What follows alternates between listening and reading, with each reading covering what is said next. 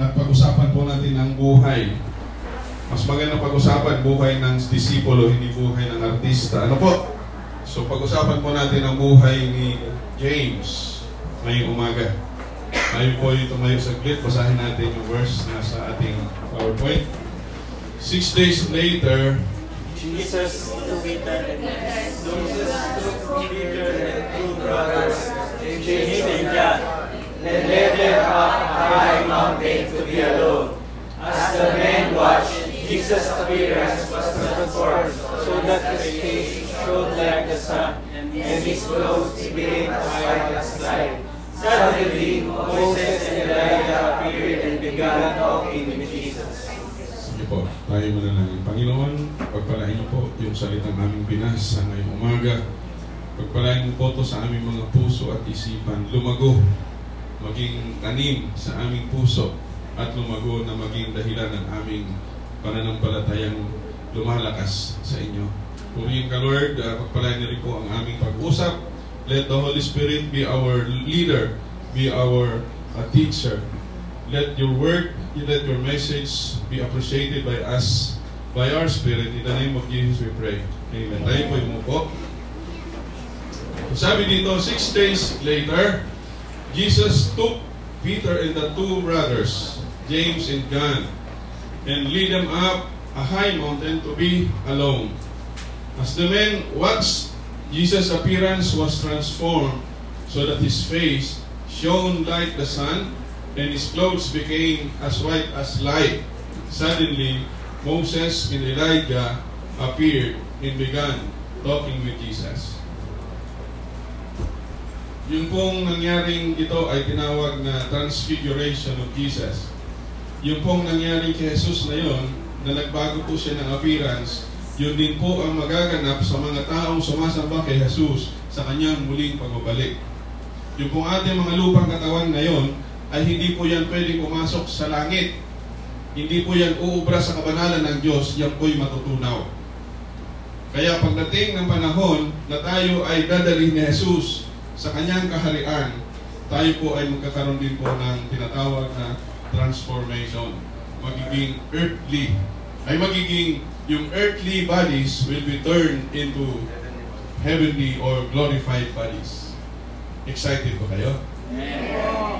Na magkinang ang ating mga mga sarili tulad ng pagkinang ng Panginoong Jesus. Sabi niya, the face shone like the sun. Wow, hindi mo na kailangan si Vicky Bello. Vicky Bello. At yung kanyang clothes ay naging as white as light. At ito po ang naging appearance ni, ni Lord. But hindi po tayo doon mag-usap. Nilagyan ko po ng, uh, ginawa ko pong gold yung pangalan ni James kasi ang pag-aaralan po natin ngayon is the life of James. At pinangalan, pinamagatan ko po siyang Silent Thunder. Nagtataka ba kayo ba? Silent Thunder. James, the son of CBD. Hindi po DVD. CBD. Ha?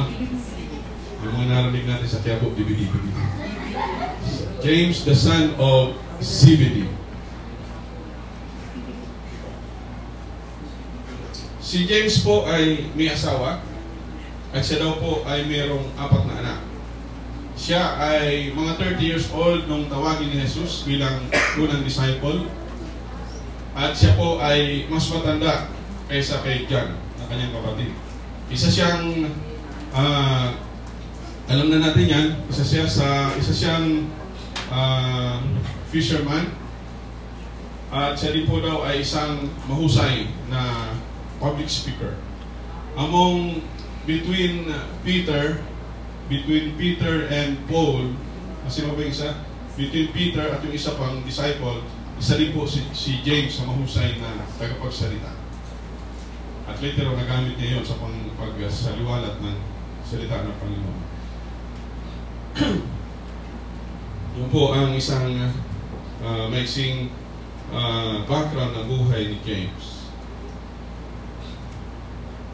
Ang si James daw po ay base sa pag, pag-aaral wala din sa Bible, tinawag po siyang uh, tinawag po siyang son of thunder. Ang dahilan po niyan, si James daw po at si John na magkapatid ay medyo maiksi ang fuse. No? Maiksi ang uh, pasensya. Emosyonal sila na pagka medyo hindi ayon sa kanilang panlasa ay medyo umuusok ang kanilang ilong at tenga. Kaya ang aking pong message, ang one point message po natin ngayong umaga ay nakuha ko sa buhay ni James is attained life becomes useful to God to the end. Yan. Malaman po natin ngayon, mamaya kung bakit.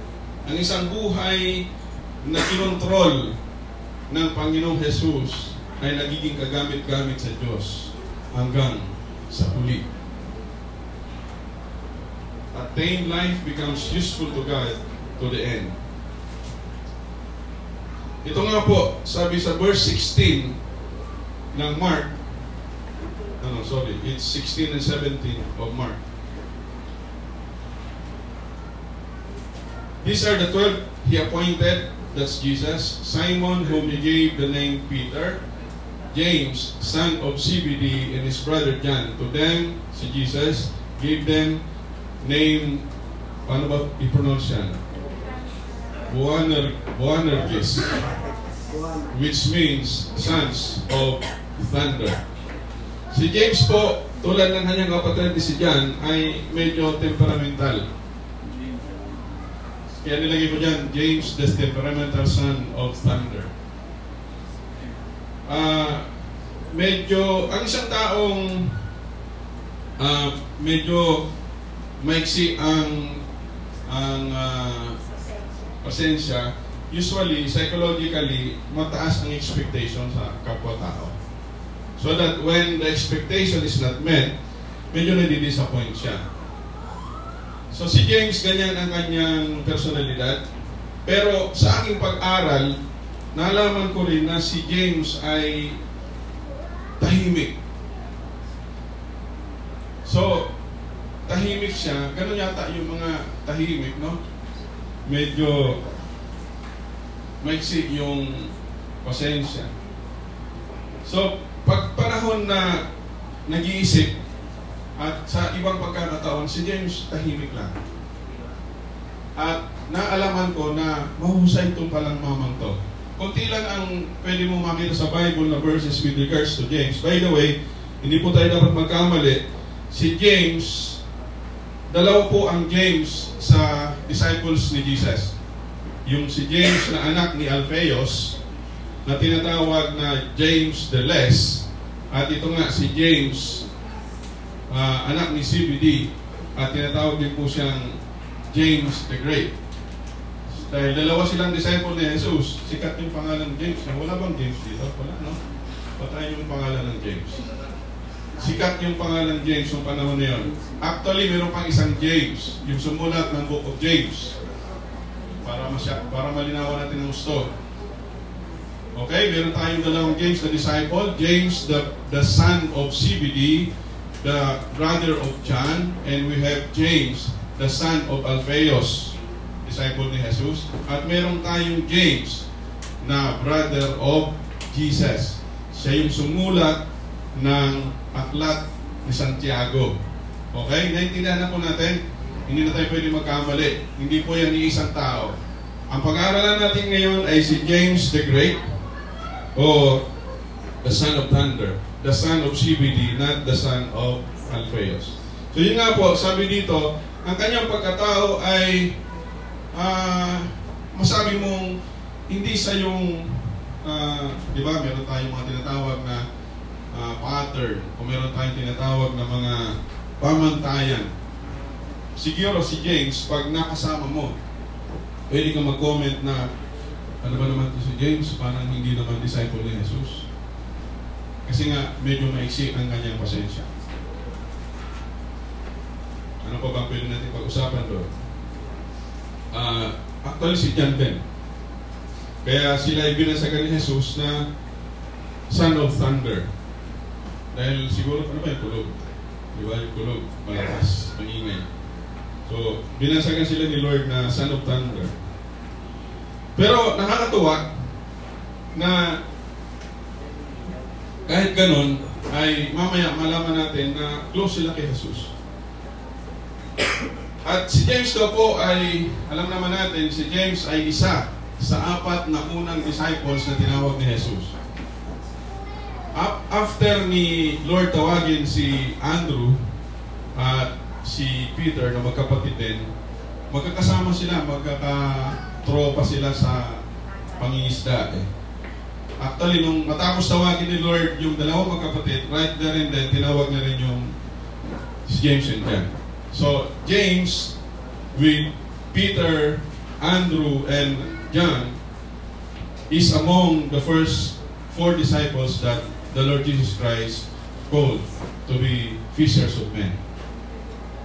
Ano ba yung pwede natin pag-usapan sa kanya? Sabi sa verse 21 ng Matthew, a little farther up the shore, ibig sabihin, maglalakad si Jesus. Patapos siyang tawagin yung magkapatid na Andrew at, at uh, Peter, he saw two other brothers, James and John. Minsan naisip ko, kung saan ka tinawag niya mga magkakapatid, ano kaya implikasyon nun? Ibig sabihin, pag si Lord tumawag, gusto niya buong pamilya. Magkapatid, magpamilya. No? And not further from the truth, I believe that their father CBD became a follower of God. Kasi yung tinawag ni Lord si James and John, kasama nila si Father CBD. Hindi nagtitinda ng DVD, ah, na, na nangingisda. Ah. Para medyo magising tayo ng konti. Okay? So, among the first disciples called by Jesus, CBD their father was repairing that their nets and he called them to come too. They immediately followed him, leaving the boat and their father behind. Huwag po natin isipin na iniwan yung kanyang magulang basta-basta na lang. Hindi po yung negatibo. Ibig sabihin, agad nilang sinunod si Jesus. Pero again, tulad na share ko sa inyo dati, ang isang tao, hindi basta-basta agad susunod sa isang estranghero. Akin pong napag-alaman na si James, di ba, si si Matt, ano, si Andrew and John was formerly a disciple of John the Baptist. Naalala nyo? Hindi binanggit na kung si James ay naging disciple din ni John the Baptist. Pero ang sabi doon, James was the first of you who knew Jesus quite a long time ago. Barkada na nila si Jesus nung tinawag sila. Akala natin, nung tayo ay nag-aaral noon, akala natin, naglalakad-lakad si Jesus, biglang nakita si Andrew, si Matthew, ano, si Andrew, si Peter, si John, at si James. Well, sunod kayo sa akin. Hindi. Meron na po siyang friendship sa apat. Jesus Christ is connected already to the four disciples. Kasi hindi nga basta-basta susunod. Si Lord kasi, ay yung, yung kasing, ano, yung kasing uh, Sea of Galilee, ay yun ang sikat na lugar sa Israel noong panahon. Parang yun ang pinagtitipunan. At kung ma- ma- maalala natin sa ating mga sunod na pag-aaral, si Jesus ay laging nangangaral doon sa Sea of Galilee. At hinihiram niya yung bangka ng kanyang mga BFF upang yan sa tumayo kasi para makita siya sa malayo. Kasi imagine mo na dagat yan. Halimbawa, yan, dagat, ay, yan yung, halimbawa, dagat ito at ang mga tao nandyan sa, ang tawag doon, sa beach. Pag dito nakatayo, medyo hindi masyado makikita. So si Lord, humihiram siya ng bangka at nilalayo niya yung bangka para kita siya doon, nangangaral. Yun yung senaryo ng mga unang panahon. So, James, sabi doon, is one of the first disciples who have known the Lord Jesus Christ quite a long time ago. Matagal niya nang kilala. Kaya nung siya tinawag ni Lord, kaya naman agad-agad silang sumunod, hindi po ito kara-karaka, kundi nagkaroon na ng establishment ng relationship si Lord sa kanyang mga disciples. Kaya nga po tayo din, ang mandato sa atin sa church is we first connect people. First, we befriend people. Nakakatawa po, ah, meron ba kayo napansing mga ah, bago dito sa church? Natawa ko nandito ulit si na PJ. Hindi PJ pa. Ha? Si JP. sorry. Si na, si, si Re, Marita. Marita, si Rhea. Tapos si, meron isa pala. Ha? Shenron. Shenron. Shenron. Yung mas maalala lagi pangalan niya. Shenron. Bale, ah, sila po ay nandito last week. Wala lang si singer, no? And puri si Lord na ginagamit ang kabataan ng simbahan upang i-connect ang maraming kabataan sa Panginoon. Puri ng buhay, si Lord na purihin ha, hindi si Ramar. Puri si Lord na ginagamit siya ng Lord para magdala ng mga kaibigan. Connecting people to God. Kaya dapat si Ram ay lagi rin nandito baka mapag-iwan ka ng mga si si Adrian at si Ian ay mga BFF din ni Ram na ngayon ay nandito na uh, nagiging involved sa ministry. Noong Friday, si Adrian ay naging voluntaryo na sumama sa media ministry. Wow. Si Kian noong Wednesday ay lakas ng loob na gumitara sa harap. si Kian yun, di ba? Ah, si Adrian din pala. oh, talented, talented yung, talented pala si Adrian. Gumigitara, kumakanta. Ay, media. Si Kian pala, worship leader. Si, si ano, si Marvin. Ayan. Kaya nga po kanina, problemado na tayo dun sa likod na kulang ng upuan. Amen. The strength of the church is the youth and the YSL ministry. Okay na naman yun.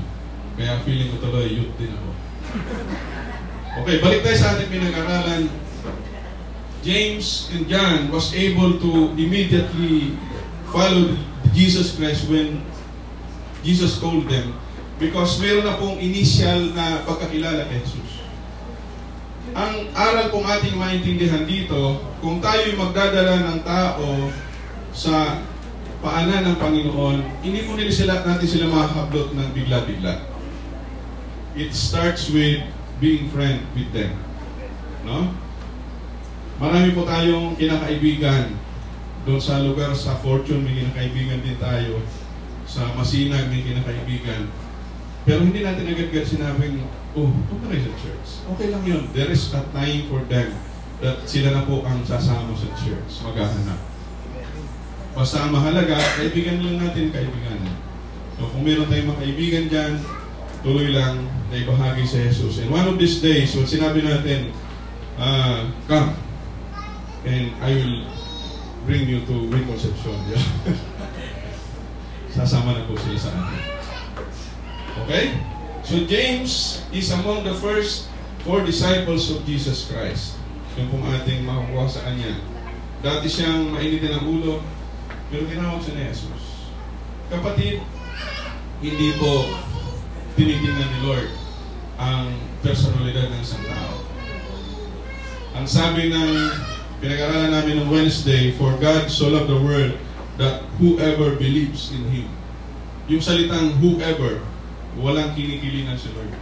Walang pinoprotect, pinoprotektahan. Paglilingkod at pagliligtas na totoo lang. Amen? The Lord is no respecter of person. Hindi po niya tinitingnan. Ang tao, pag pumunta ka sa isang uh, samahan na medyo dapat naka-tuxedo ka at dumating ka naka-short, tataasan ka ng kilay. Pero si Lord, hindi. Whatever is your situation in life, the Lord is open to receive us, to be His children. At ito po ang isang magandang uh, malaman natin sa buhay ni James. James is among Jesus' inner circle. Alam niyo si Lord ay nung nasa lupa siya, siyempre, tao eh. So he had the emotions of people. Meron din siyang cards. At meron siyang tatlong, hindi ko tawag, gusto ayong tawaging favorite eh. Pero tatlo po silang nasa inner circle ni Jesus. So verse 26, 36 ng Matthew hanggang 38, sabi dito, Then Jesus went with them to the olive grove called Gethsemane and he said, Sit here while I go over there to pray. He took Peter and Zebedee's two sons, James and John, and he became anguished and distressed.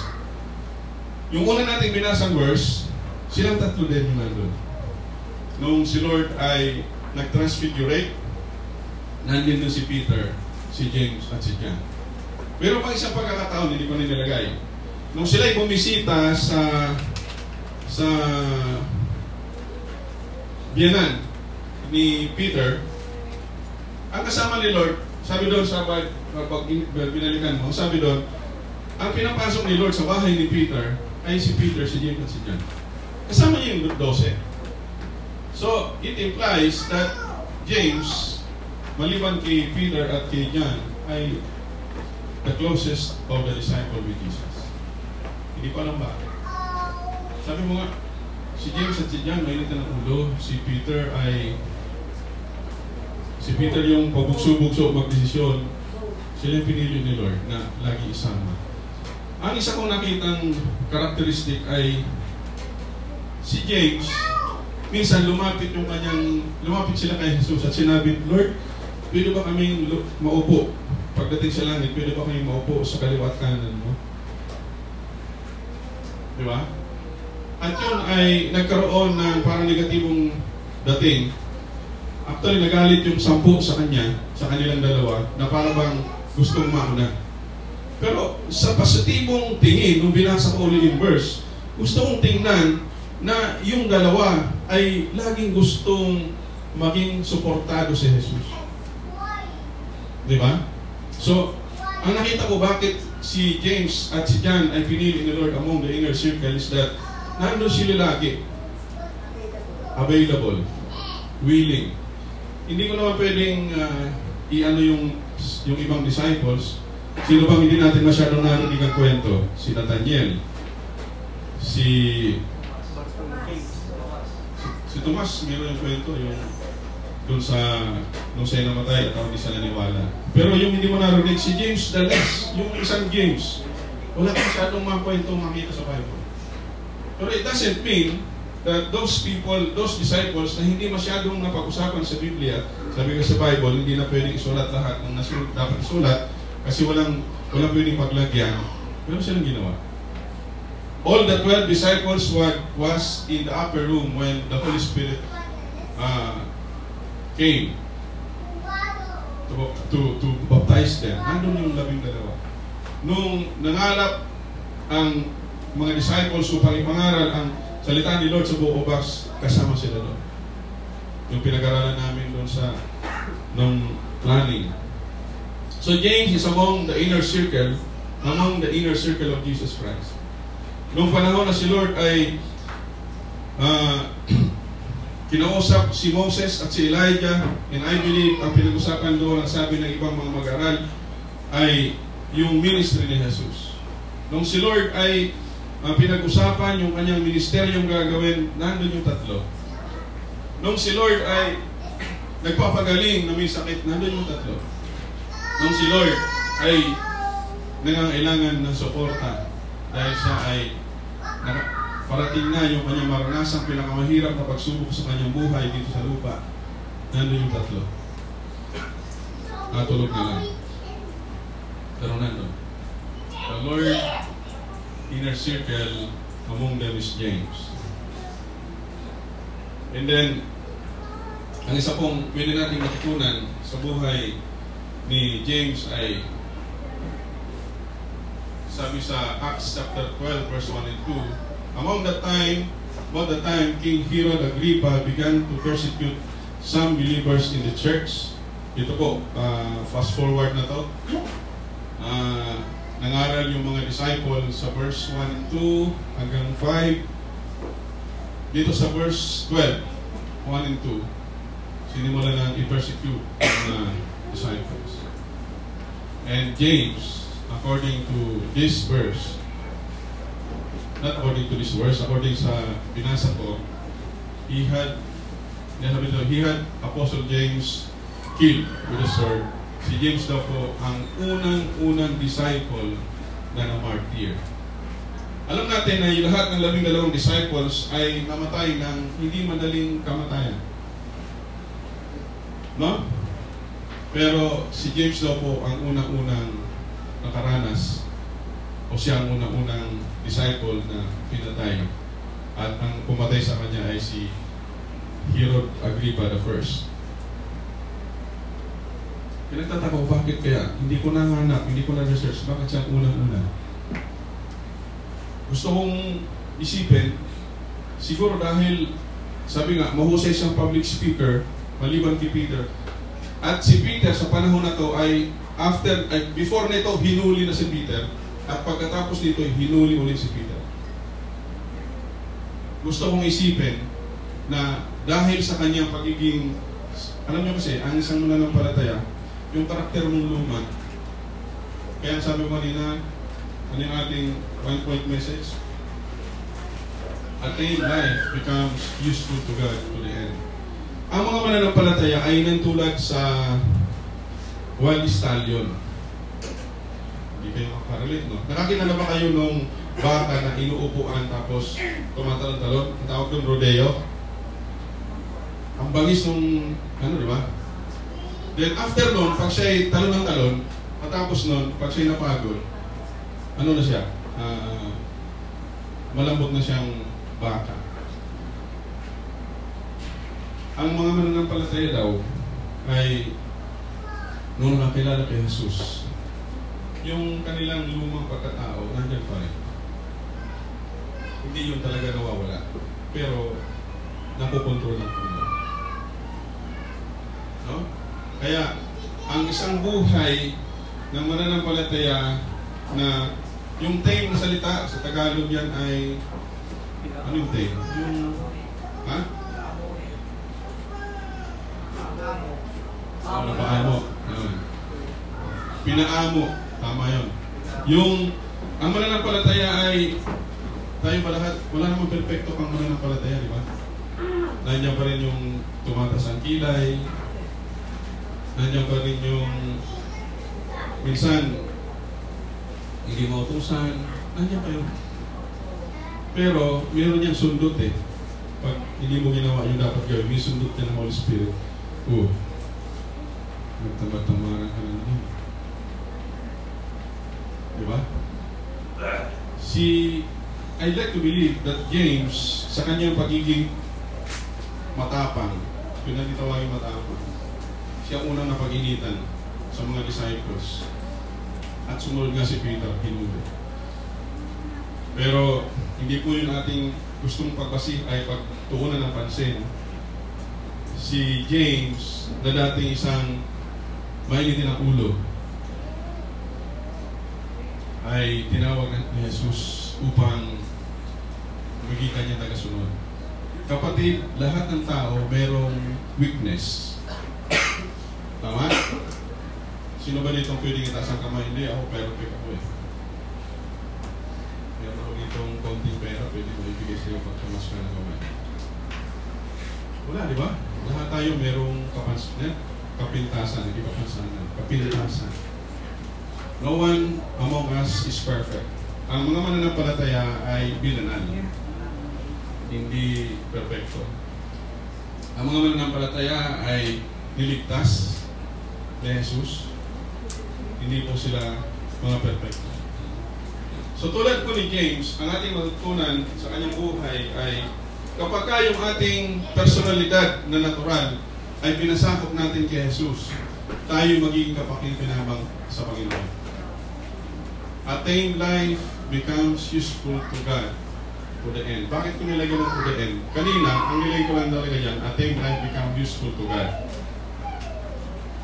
Pero nalagyan to the end kasi nung namatay si James, siya naglilingkod pa rin sa Panginoong Jesus. Ang isang buhay na sinuko at napaamo ng Diyos ay naging kapakinabang sa kanyang kaharian hanggang sa dulo ng buhay ng isang tao. Amen? So, okay lang naman kung ikaw ay hindi perfecto. Basta ang mahalaga, gusto mong ipasakop yan kay Jesus. Hindi, hindi. Pataray ako eh. Normal ko na to.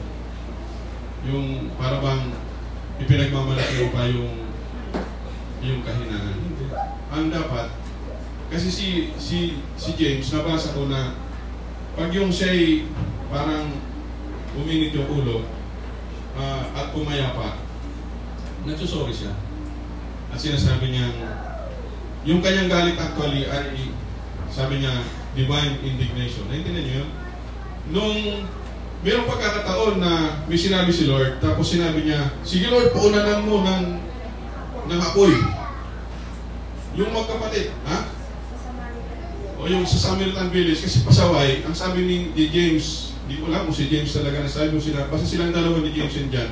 Ang sabi nila, suggestion nila kay Jesus, sige Lord, po, paulanan ng apoy. Kaya sila tinawag na Son of Thunder. Basta kasama nila si Lord. Disciple na sila ni Lord. Nung kasama nila si Lord, may pagkakataon, sinagis pa nila kay Jesus na paulanan ng apoy yung mga tao. Si Lord po, hindi naghahanap ng taong perfect. Anybody can serve the Lord. Anybody can be used by the Lord to connect people to God. Ngayon na yan. Then, uh, pas, uh, mag-fasting muna ako para ano ko, qualified. Hindi po eh. Si Lord, kung siya'y tumawag, kung ano yung kanilang personalidad, di ba? Si Matthew, nung tinawag, ganun. Uh, galit ang mga tao dahil tax collector. Pero nung nabago yung puso, siya naging kapakapinabang. So, si James, si John, si James, nung tinuro yung life ni John, hindi nakapag-focus doon sa siya may nilang ulo, pero si James at si John, parehas po sila ng personality. But when the Lord called them, and they submitted their life to the Lord, naging dahilan sila upang maging may spread out ang gospel, ang kaligtasan sa maraming tao.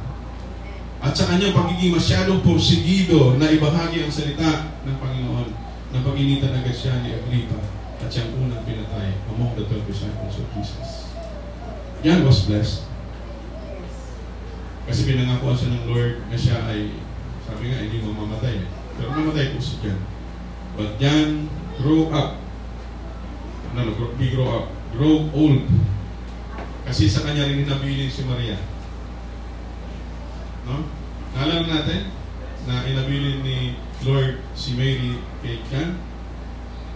At si John po yung pinaka-youngest na disciple. Tapos lagi siyang nakalambing kay Jesus. I believe si James din. Kasi nga, close sila ni Lord.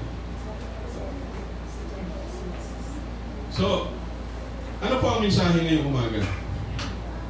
Lahat tayo may kanya-kanyang kahinaan. Yung iba mahiyakin, yung iba mataray, yung iba may ng ulo, parehas kami ni James. Dami ko naman. Pero, pagka ako ay nakapagbasa ng Bible sa umaga, hindi ako nagagalit sa mga driver na pasaway na kasama ko sa kasi. Ang sabihin, uh, hanggat hindi pa po tayo dumarating sa langit, yung ating mga personalidad na sa buhay ay nandyan. Pero pwedeng ipasako. To be tamed by the Lord. So that we become useful to God. Until the end of our life. Tulad po ni James. At si Lord nakakatuwa. Napansin niyo ba? Si Lord nakakatuwa. Hindi po siya pumipili ng taong perfecto. Lahat po yun may mga tantrums. Di si Peter? Si Peter din eh. Siya yung tumagpas ng tenga nung sundalo nung huhulihin si Jesus. Tapos atapang-atapang kunyari, pero atakbo. Di ba? Ang kanyang nakaharap lang, babaeng bata. Nung tinanong kung kasama ni Jesus, hindi ah. Di ba? Atapang kunyari, atakbo naman pala. Lahat may mga bahid. Ang pinapakita lang, tinatawag ni Lord. Mga taong may dapat isuko. Tulad ni James. At kapag ka natutunan natin isuko sa Lord, ang ating mga kahinaan, magiging kagamit-gamit tayo sa kaharian. Huwag na po natin hintayin tayo maging glorified body. Hindi na tayo magagamit ni Lord. Nasa langit na tayo. Ngayon na tayo kailangan ni Lord. Sa sitwasyon mo ngayon, ang iyong kahinaan ay pasakop mo kay Jesus upang maging kapakipakinabang po tayo sa kaharian ng Panginoon. Para marami tayong kaluluwang mahablot sa kapahamakan. Mapunta sa Panginoon Jesus. Ito po, ito po ang ating pagtatapos. Basahin po natin. Alalahanin po natin. Ano nakalagay? God is interested in who you are now as He is more interested in who you will be after. Kapatid, mahal ka ni Lord. Interesado sa iyo si Lord. Ngayon na. No? At mas lalo siyang interesado at mas lalong excited si Lord kung anong magiging ikaw pag nagpasakop ka ng tunay sa kanyang nagpasakop ka sa kanyang pagkahari.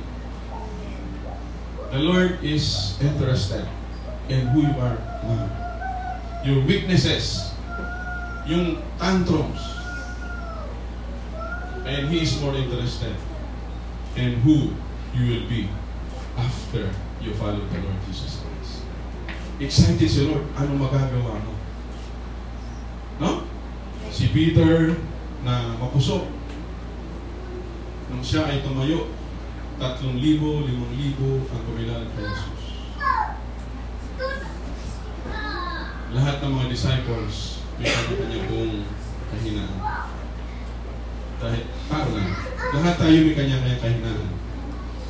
Pero pwede po tayong gamitin at pwede tayong pakinabangan ng maayos ng Diyos sa kanyang kaharian in connecting people to God and winning people to become followers of Jesus Christ. Amen? Tayo po ay manalangin. Panginoon, salamat sa buhay ni James na aming pong napag-usapan ngayong umaga. Inaamin namin ang aming mga kahinaan at hindi po kami, Panginoon, masaya sa mga kahinaan ito. Amin pong itong isinusuko sa inyong presensya ngayong umaga. At tulad ni James, we want, Lord, these weaknesses of us, these physical weaknesses, these emotional weaknesses, be tamed by your power so that we'll be useful in your kingdom, O God. Purihin ka, Lord, sa buhay ng bawat isa. In Jesus' name. Amen.